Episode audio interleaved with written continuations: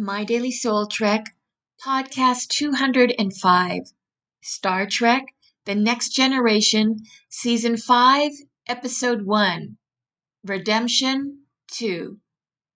Synopsis Lieutenant Worf and Captain Picard, in their own ways, tried to protect the Klingon High Council from outside interference. One way to interpret this episode is as an illustration of the acorn theory from James Hillman's bestseller, The Soul's Code.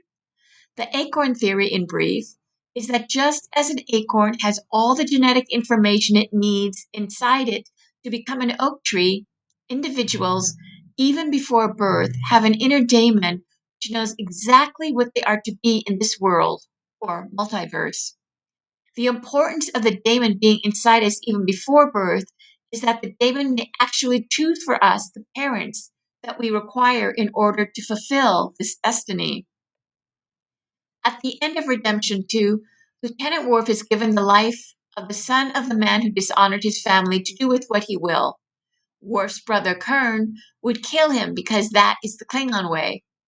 Worf responds that it may be the Klingon way, but it is not his way. This exchange is what recalls this idea we all have our own unique place in the multiverse. Worf is singular among the Klingons. He is the only Klingon to serve as an officer aboard a Starfleet ship, and he was also raised by an Earth couple after his own parents were killed by the Romulans at Khitomer. Just as Lieutenant Commander Data remarked in his log in Data's Day in Season 4, he was an orphan who was rescued by Starfleet officers and wanted to become one.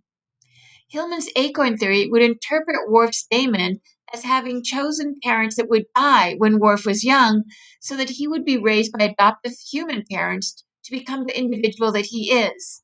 Further, Worf is fulfilling the needs of his daemon by honoring both his Klingon heritage and his chosen profession in Starfleet.